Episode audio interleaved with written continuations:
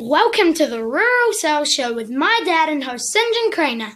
Each week, my dad interviews people who you can learn from, like sales and marketing experts, authors and performance coaches to help you and your rural sales team get to the next level. Oh, and make sure you subscribe or rate us on iTunes so you can buy me a motorbike. And now here's my dad.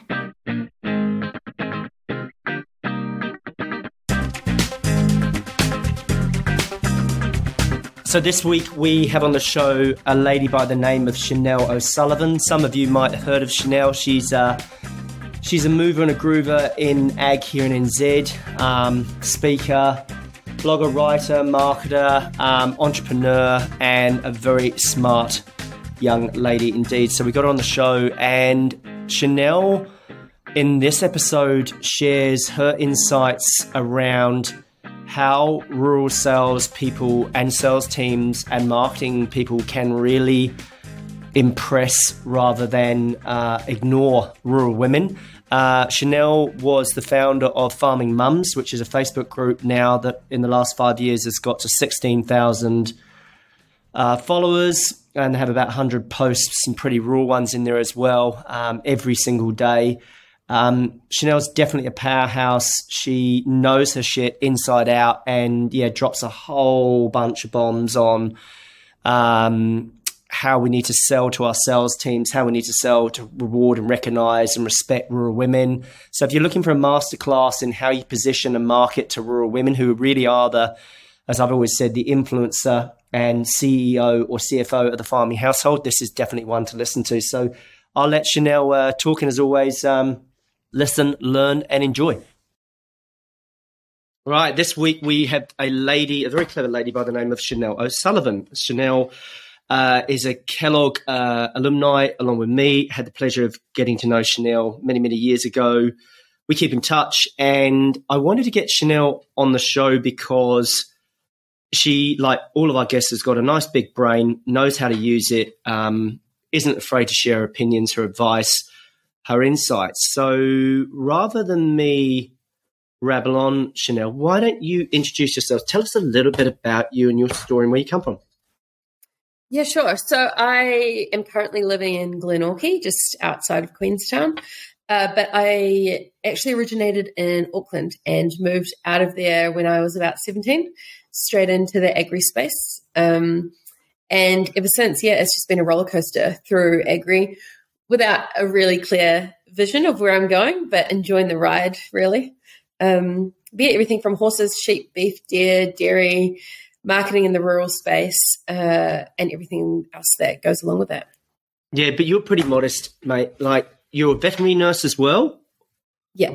Yeah, like fully trained. So come on, spill, spill the guts here. There's a bit more to you than that. So you're basically an Auckland girl who has come into farming, and I'd say grabbed it by both horns, both hands, and charged like you're a machine. So tell us a bit more. Come on, tell us a bit more. Okay, so I started shepherding uh, when I was about eighteen at a station near Tekapo. Uh, it didn't last a whole lot long length there. Um, the, it was a pretty interesting situation. Uh, from there went dairy farming, which was the whole reason I left the Waikato, was that so I wouldn't go dairy farming, and ended up dairy farming for a couple of years in Fairlie in the Mackenzie. Um, from there, ended up thinking that uh, I'd had enough of the unsociable hours and went vet nursing. So ended up vet nursing and training while working in Geraldine. And then at the ripe old age of twenty-one, got engaged, married at twenty-two, first kid, twenty-three. Um, so sort of fast-tracked life a little bit. And so had that downtime around having a one-year-old, I started the Facebook group Farming Mums N Z, which now has sixteen thousand women involved from around New Zealand. Um, that that's sort of the catapult point into a whole world that I didn't know existed, uh, and it was around supporting, inspiring, and connecting rural women from across New Zealand and giving them a point of stability in an otherwise quite transient life. Uh, and, you know, there's not many other people that understand the ins and outs of what happens in rural living when, you know, your husband's potentially gone three months of the year during different busy periods, and how to manage all that away from friends, friends and family. So that went really well, and it ended up through there, I ended up doing leadership courses through Federated Farmers, Rural Women, and the Calgary Rural Leadership Course in two thousand sixteen, as well as a bunch of probably really awful public speaking um, around the country for different events, um, which is, I can't, every time I do it, I'm like, why did I say yes? Uh, so, yeah, that's where I've been since then. Then I, while doing Kellogg, I also was doing, I overcommitted. That was how I learned what my limits were. I was also doing, had a, a baby, a toddler, was uh, doing a contract for the New Zealand Landcare Trust, working with Grassroots Media, looking at that digital marketing space, and a couple of other things as well. Oh, the Farming Mums, yep, kids, Kellogg. So that was a bit of an intense period, uh, wound back a little bit, but have stayed in and out of that sort of marketing space, which has been interesting. Somewhere I never planned on being, but one that I've often had people come back to me due to that Farming Mums connection, and then the real life rural connection, because my husband is a sort of large scale farm general manager on sheep, beef, deer properties. So that itself has kept me pretty uh, wrapped up in the rural life since day one. Um, and yeah, that's what we're doing in Glenorchy as well, while I'm also running um, one business, have wrapped up a second, developing a property, bit of marketing, and, you know, trying to lift some weights and grow some veggies. ah, that's a lot. That's a list. But I know you, my friend, that list never stops. So now I've got a question for you that just um, piqued my curiosity, and I'd love it you to share it with the listeners as well, because I think there's a learning in it.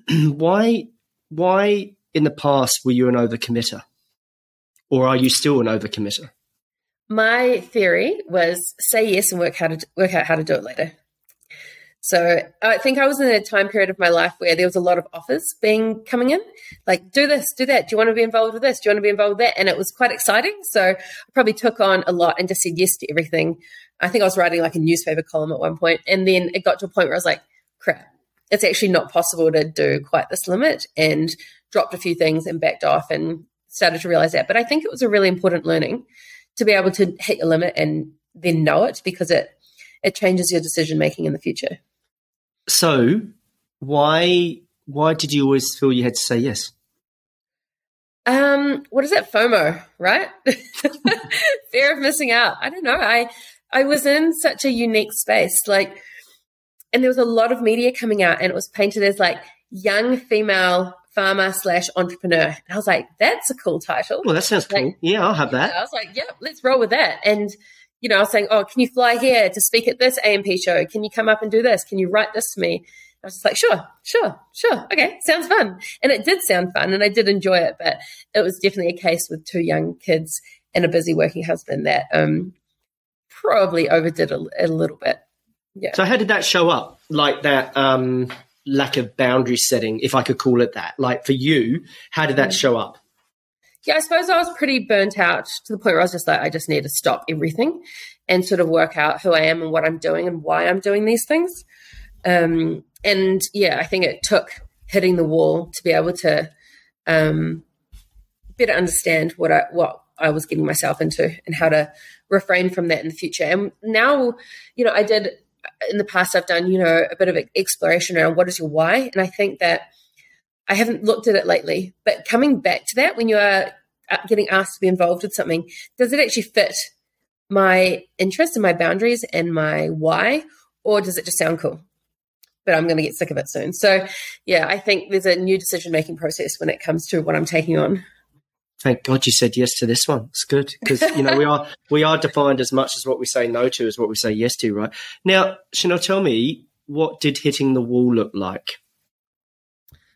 To be honest, I don't really remember, and that's probably a bit of um, on purpose remembering. I think I was just miserable, just, just you know, hit that wall, probably a bit depressed, but just lacking energy um, mm. and being a- unable to fulfill. Well, I think I was probably still hitting those deadlines because I hate missing a deadline and I hate being late. So I was probably still doing it, but all the enjoyment had gone out of it. So I just I just had enough. I was doing it because I had to, not because I wanted to.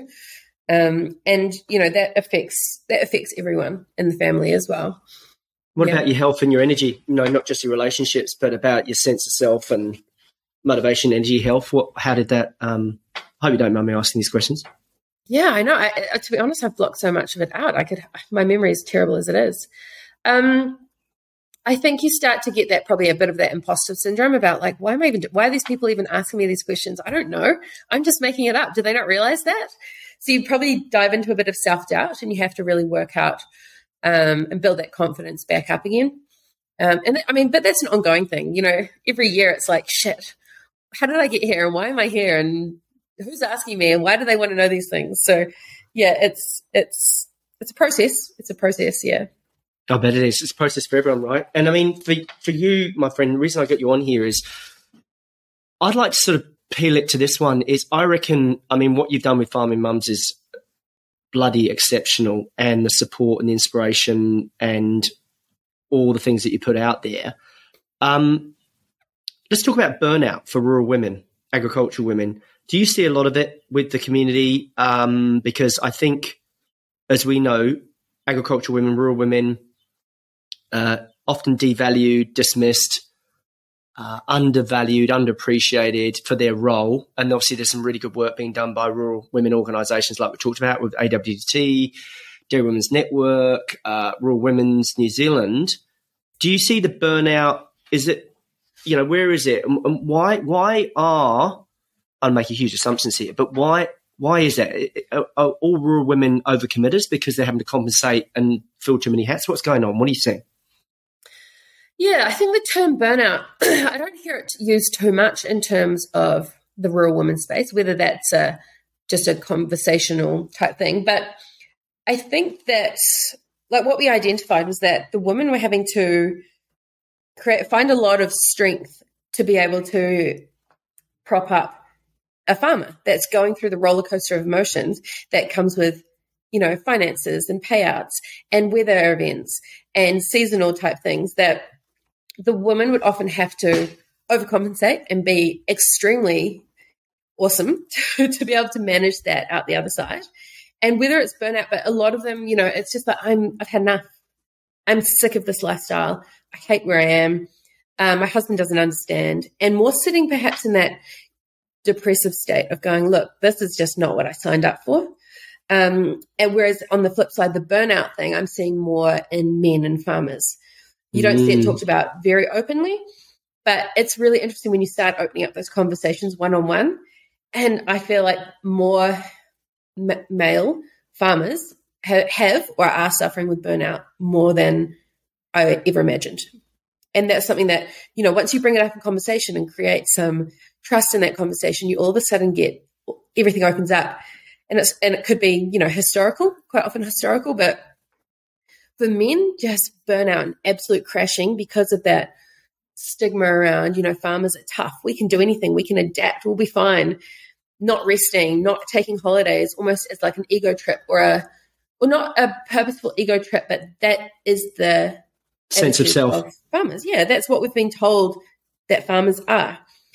So yeah, for for the women in this space, I think it's more just like you either love and you thrive in this environment, being in that space, which I think I took that pressure and applied it across my life for good most of the time, or it really gets you down and you sit more into that depressive state of having to hold everything together. It's it's really interesting, and that's very generalized. Um, but, you know, when you're on the Farming Mums group, you know, that many women in one room, you start to see that when the, where the undercurrents form and where the same discussions happen. And a lot of it is relationship-based, which, you know, when you start to understand the pressures on both sides, it does make a lot of sense. Yeah, one hundred percent. So if it's not burnout, what's the language that you see rural women are using? Because, again, you're being super humble, but I think often – I mean, there's been a lot of discussion, well documented, the Doug Avery's, the Sir John Kerwin's on mental well-being for rural men and stop being a bloody tough bastard, stoic and an island and let some people in and drop your guard down. And, you know, there's some really good being, work being done in that space. So why why do rural women not burn out? And what do they what what what are the patterns that you see instead, or the language that they're using? I think it's more Yeah, I, I picture burnout as in like hitting a wall, can't get out of bed. Hitting like a wall. That's where I'm thinking burnout is. And if I think about a rural woman, often, most time, more often than not, they can't do that. Even if they feel it or they want to, they have to get up because no one else is coming to help them. Their parents might live in a different island. Their friends are far away. Their husband has to get out for work um, and has to get out because you've got animals to rely on you. Perhaps that's the difference, is that physically you can't just stay in bed because there's no one to come and pick up the pieces for you. And perhaps that's where more the depression and anxiety come into it, because you just, instead of crashing, you're just like surviving at a low level rather mm. than having to, you know, really hit the deck. Mm, um, mm. Maybe that's part of it. Yeah, good answer. So how do you welcome rural companies that reduce friction and make it easy for you to work with them? Like, give me some good, give me some bad examples. You can either mention names or not, but like for the listeners here, the intent of my question, the underlying drive of the question is, I think a lot of businesses make it really fucking hard to work with them. And we have to jump so many hoops and look forms and application forms and everything else. But knowing how busy rural women are with the dra- it's it's like an iceberg, right? There's the top stuff and there's all the waterline stuff, like the kids and the appointments and the mm. school events and the field days and the field trips, and it just it on and on and on and on. As you know this, as a as a working mum, as an entrepreneur, and someone who's very, very busy. Do you welcome, and does the community that you you work so hard with, do they welcome rural companies that, you know, understand them and make it easy for them to work with them?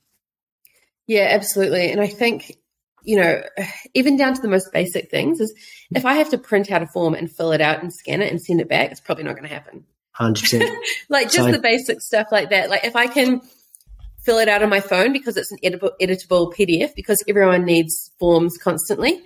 Constant. You know, that's just those tiny little changes mm. uh, mean so much, especially in a day and age where all of that can be done without even thinking about it. And then, you know, we've talked about also before, you know, the role of a woman on the farm and where that sits compared to perhaps the man, and how uh, a lot of rural companies perhaps dismiss the influence and the involvement that women have in these farming processes and decisions, and taking that into account um, when interactions are had as well. Because over the years there has been, I'm going to say, hundreds if not thousands of comments in times where a rep or a farming business has gone to the house and said, "Can I see your husband?"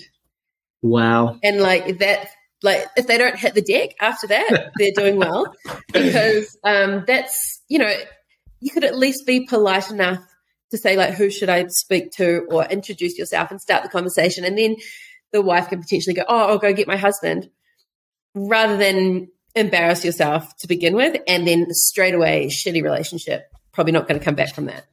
So yeah. Just all those little things. I mean, we were talking about this ten years ago, you know, but it's it is still happening, and it's yeah, it's pretty poor form these days, I think.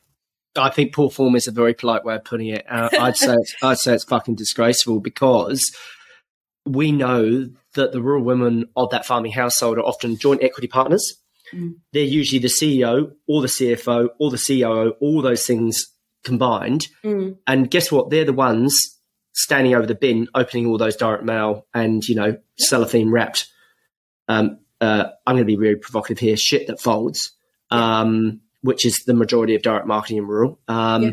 And uh, they're the gatekeeper. And if you're not given that due respect, and, you know, you don't need to patter around you, it's like, yeah. Don't make the assumption. And I think I see a lot of rural reps, unfortunately, they're male, pale and stale, and they're usually not the best performers. Uh, there's not all of them, but some of them.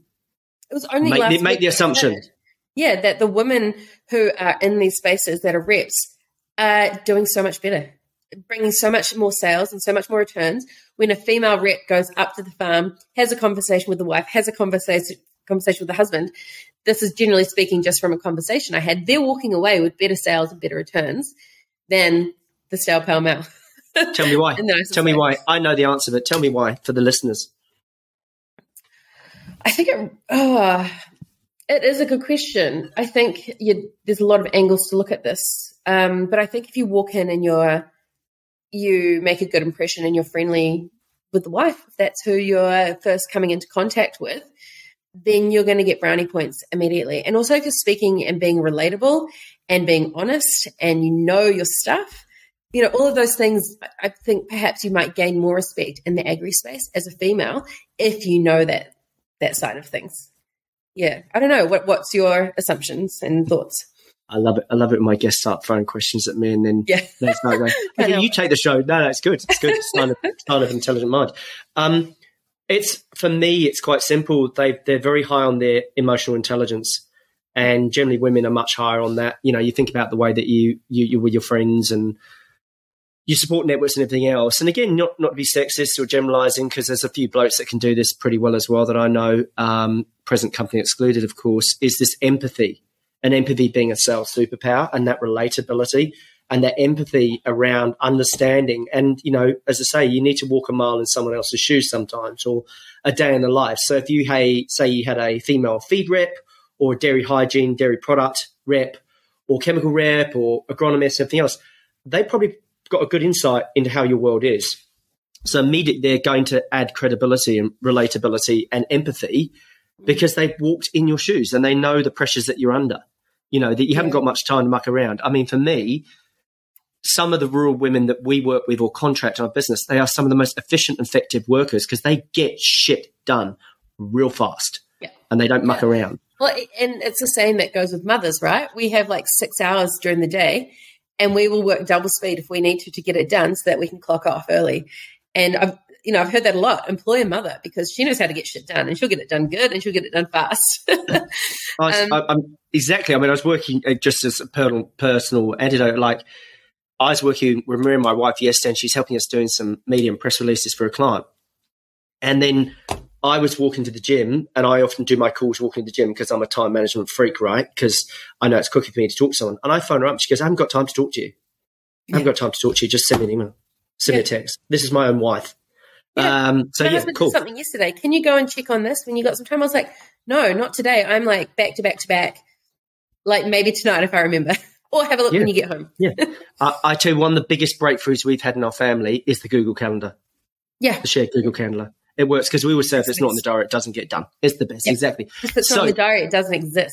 It's not a if thing. It's not in the diary, it does not exist. Like, was it in the diary? And then we have to all then argue about who accepted it and when we got it. But anyway, that's a story for another yes. day, right? And this this could get awkward. So back to you and Chanel and female. I mean, I you know again, I've had the privilege um, of training many many sales teams, and I see a lot of female rural sales reps. I hate the word reps, because I think it does them a disservice, because we mm. should all aspire to be rural sales professionals like anyone in any yeah. any field.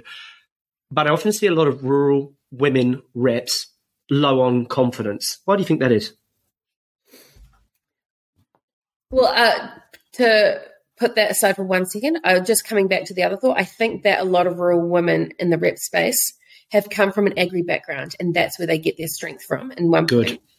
And then lacking confidence, I think – I think a big part of that is probably still we're playing in a man's game, or that fear, whether it's true or not, we feel like we're playing in a man's game, so that we're not going to be taken seriously uh, and perhaps not going to have that. Like a woman has to work twice as hard to gain the same respect in this industry and have twice as one hundred percent much knowledge. Because I feel like over the years I've gone to conferences and stuff, and it's been around topics that I'm really interested in. And when I'm interested in something, I deep dive and learn everything about it.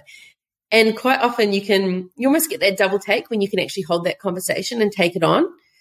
Um, and that's, that's what I've said to my husband in the past. Look, you can go in there and no script, like, oh, and you're going to get the same respect as what I would if I knew twice as much. Mm. Um, and that's, I think that's still a reality. Uh, I think it's shifting, but there's still that, you know, bred in feeling of how it's been for the past hundred years. Tell me, very insightful listeners, I hope you're taking note of that, you know, the fact that women have to work twice as hard to get the same respect as men. And this is not this is not an anti-men broadcast here by any means. I'm sure Chanel loves the men in life just as much as we all do. But, like, it's more around, you're right, female sales reps are playing in a man's land, a man's mm-hmm. game, as you say. Tell me about the self-narrative that you hear in Farming Mums, you know, because some of them will obviously be mums, which is a bloody profession in itself, which is often undervalued and undercompensated, just saying. Um, but like those that are professionally working as well that you'll have in the group, what is the self-narrative? What are the stories that you hear? You don't have to use actual physical names and real names, but like what are the patterns you see with that um, that complaint around being, um, yeah, having to work twice as hard to get the respect mm. that men do?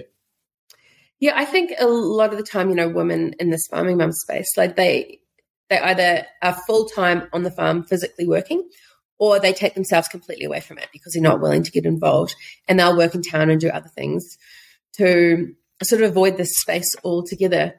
But but yeah, it's definitely a conversation that I, we've had over the years. And even like perhaps it's when you're first getting into the industry, you feel that, and confidence builds as you go through. Um But yeah, it's it's definitely a discussion I think I should bring up on there and just see if that's still a feeling that um, everyone can resonate with, really. Yeah, I mean, I, for me, you know, I'm not the first because I'm not very brainy, but like everything I've read, everything I've coached, everything I've seen is that we know that empathy is a sales superpower. Being able to connect with people, relatable on a one-on-one, just that you validated. Women have got that in spades, and yet they still sometimes struggle to ask for the sale. Mm. Yeah. What do you think that is? I feel like oh, I'm relating this back to what uh, we we spoke just briefly yeah, this around exactly. How I'm really, I feel like I'm really shitty at sales because I don't like forcing myself and forcing my beliefs or desires or knowledge onto others, because I feel like if they wanted that, they would come and find it. It's really bad. I know sales is not my forte. Like, I can do the pretty pictures and the words, but when it comes to hard sales, like that's something that I just don't feel myself even that I have a whole lot of confidence on, unless I was ab- like it changed my life and it was awesome. I will happily go and share that message. But, you know, if it's not something that someone needs in their life to make it ten times better, then it's tricky. I think we re- perhaps as females, we really, really, really need to believe in the product to be willing to push it and sell it. Whereas I can't really say men in general, but, you know, as some people would rather, you know, they're on a commission. They're wanting to sell because they're wanting to sell. They've got shit to sell. Whereas I'm more like, I want to make sure that it's going to benefit your life and you're not wasting money on something that you don't need. Um, I'm not sure if that's an, that's just me or a bit of a generalized thing, but I don't want to sell you something that you don't need. And that's perhaps where the empathy and E Q comes into it. Like, I'm not going to push something on you. Mm. Yeah. Look, I mean, there's a bit to unpack there because we had the privilege of having a little chat beforehand. And that unease that a lot of women feel, I think, in selling is a, exactly what you're talking about, is that unease and uncomfortability of, and what we call, they don't have that buoyancy of belief. Like, mm. because you guys go deeper, you really want to know this product, because you're not going to sell something to someone that isn't going to work, because it's your reputation, there's values, there's integrity, there's ethics, there's moral code, all those sort of things.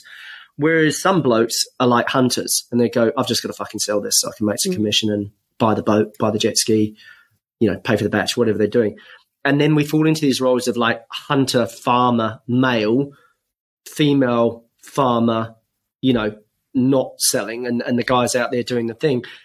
Unpacking that a bit more is, I think, ultimately I know that, and you've said this beautifully, is if you believe in your product, it's your moral duty to sell it. Mm. So if you know your product can improve the condition of your client by three times, five times, ten times, whatever it happens to be, if you know and you've got the stories.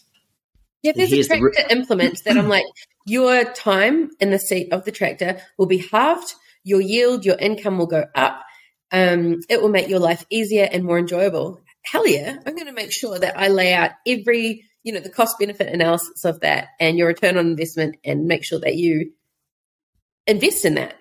But if I'm like, oh, if it's same, same to what you've already got, but it's just a different brand, or it's a bit newer, or it's an upgrade, a bit prettier, you know, that's where I'd be like, oh, what you've got is actually all right.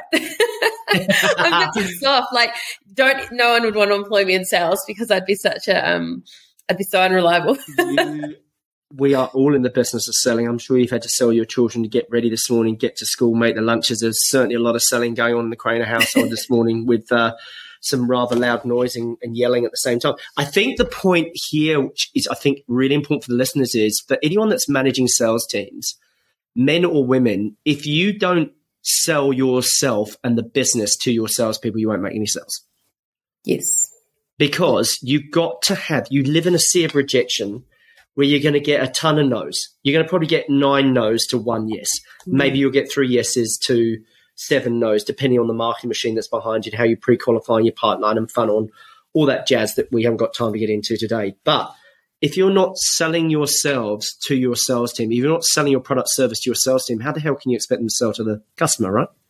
Yeah, you need full belief, full understanding, and full backing of the product that you're selling. And perhaps that is the difference with the female, is that they need to believe in it one hundred percent, or they're not going to be as convincing or as dedicated to the cause as you need them to be. one hundred percent, because you go deeper, right? Like, you, you imagine the conversation. If I hear my wife talking to a friend on the phone or a mum, it goes so much deeper. Whereas me or Dave, your hubby, mm.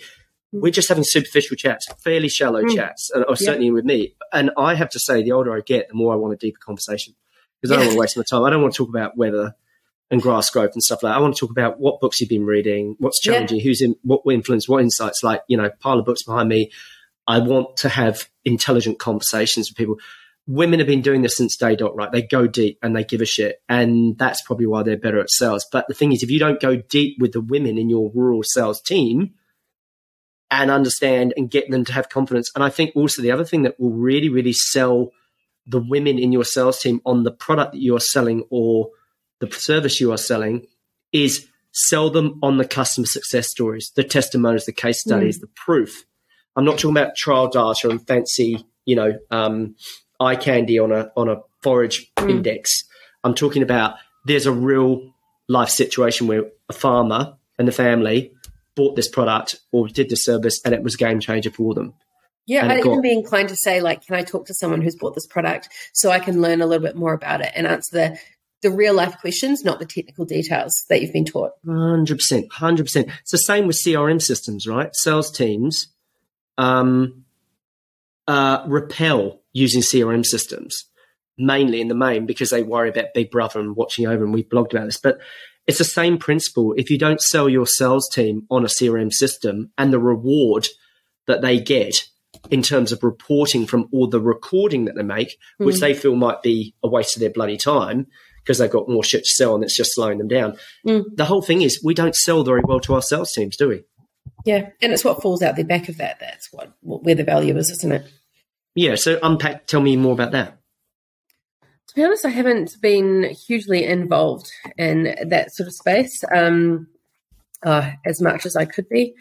But, yeah, because, yeah. Well, tell me, tell me, let me help you. Tell me about your role at the moment. So you're working with Figured. You're doing some mm. marketing for them. It's one of many hats you wear, and Dave Dodds and all the good dudes at that team, making big differences to businesses, whether it's a Pharmax, a Figured, a Farm I Q. Um, are you sort of like, when you took on that role, because you wouldn't take on that role willy-nilly, you must have said this product obviously makes a difference.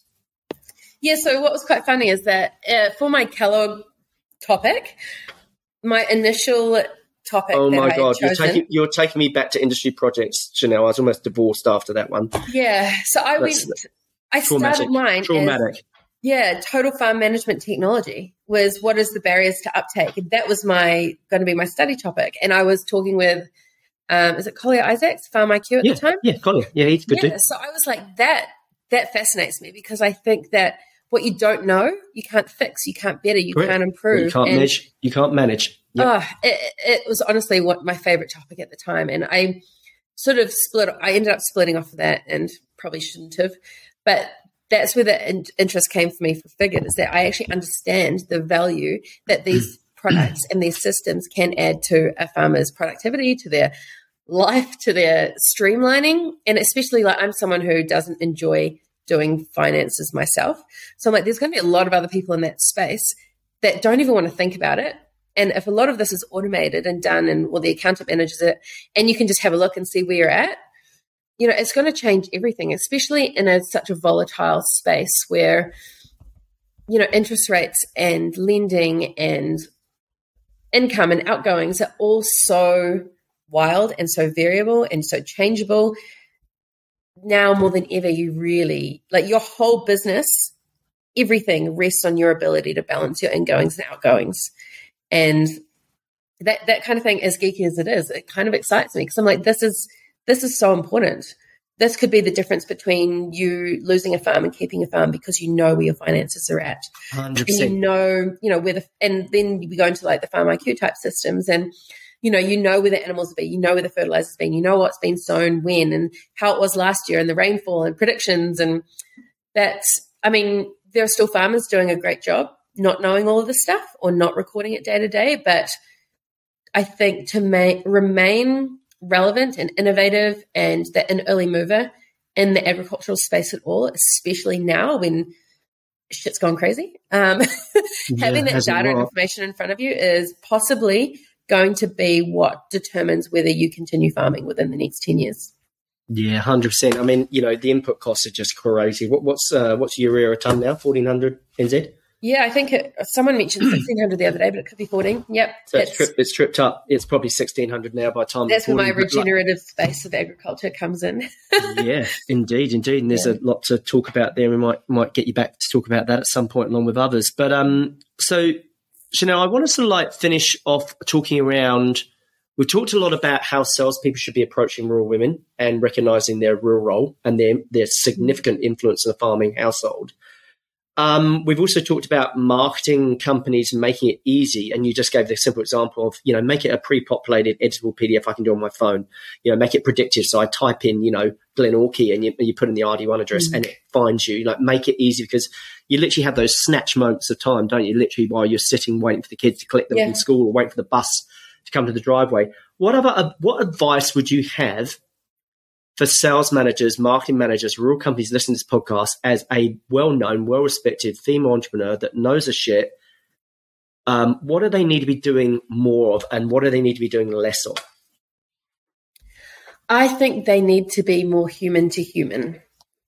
I think we're at risk of following the algorithms and making the pretty pictures and doing what we think is right because that's what other businesses are doing.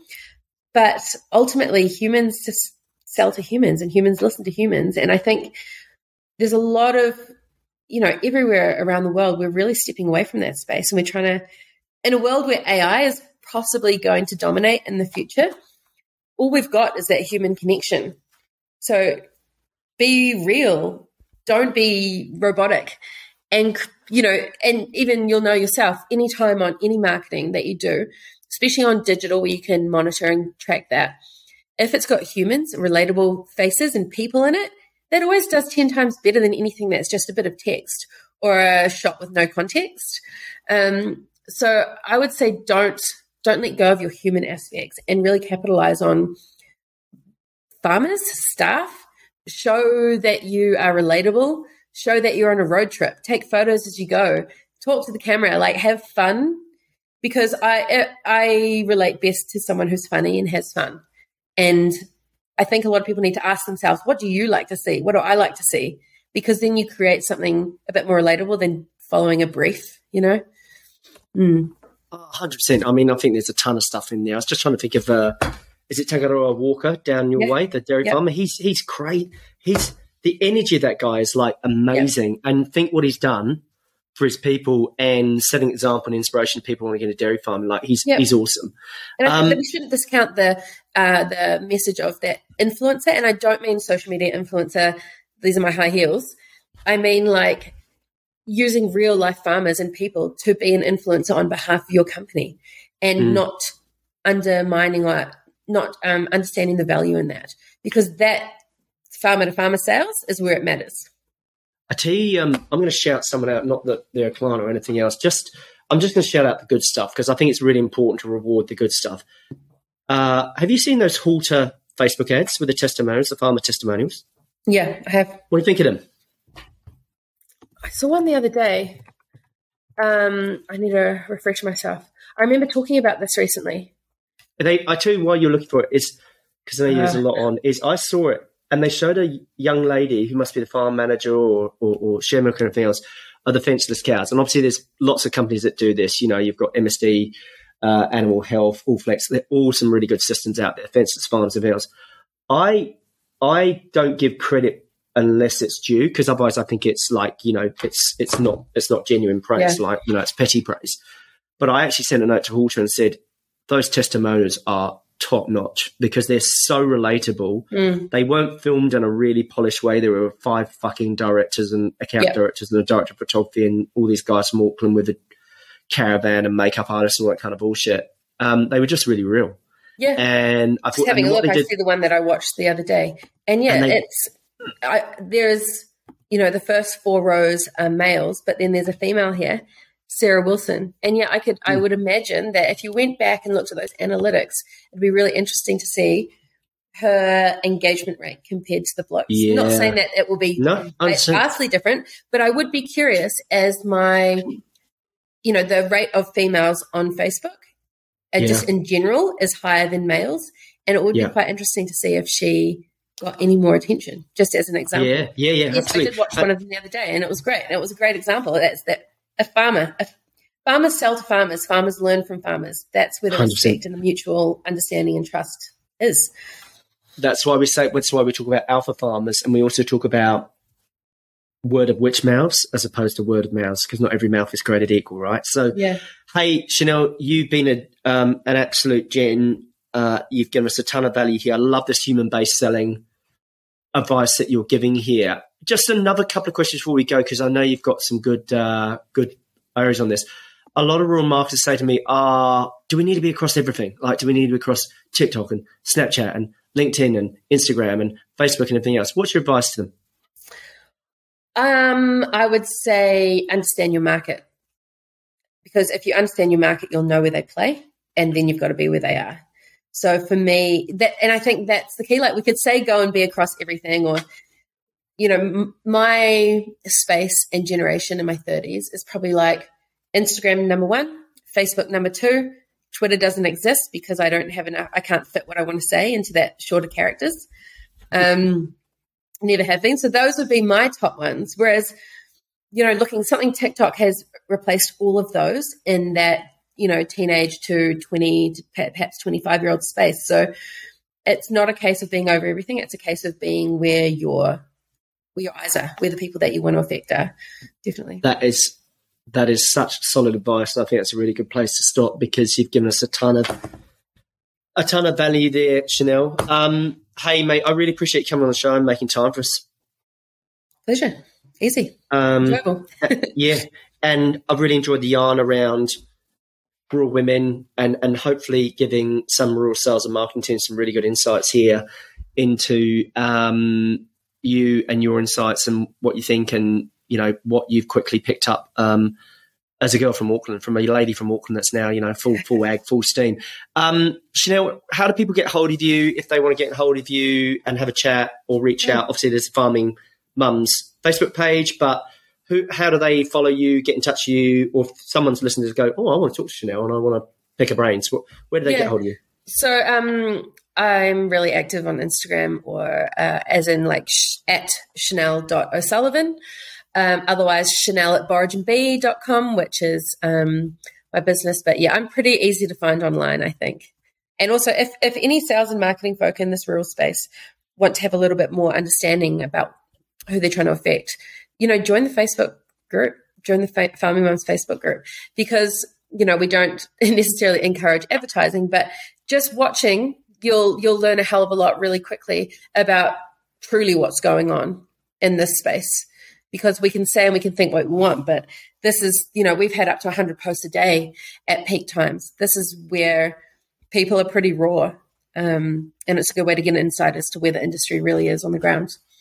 You know, it's so kind of you, and I'll include that link to the Facebook group in um, in the show notes. I, again, I think you've served listeners very well here, because you'll be surprised how many marketers don't understand their market, mm. and you have to immerse yourself. And as you, I know you'll have very strict rules on that. You're not going to let everyone know, but if they want to be respectful and listen and learn and look for patterns and be positive contributors, then I'm sure they're very welcome, right? Yeah, absolutely. Hey, Chanel, it's been a pleasure. It's been too long, my friend. Um, far too long since industry products and industry uh, Kellogg's and all the stuff. So um, I better come and buy you a beer or, or vino when I next see you down south. Yeah, come to Queenstown.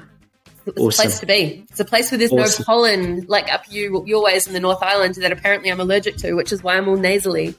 Yeah, you must be just you must be allergic to the North Island. Maybe that's what it is. I think so. Yeah, all the people, too many people, probably.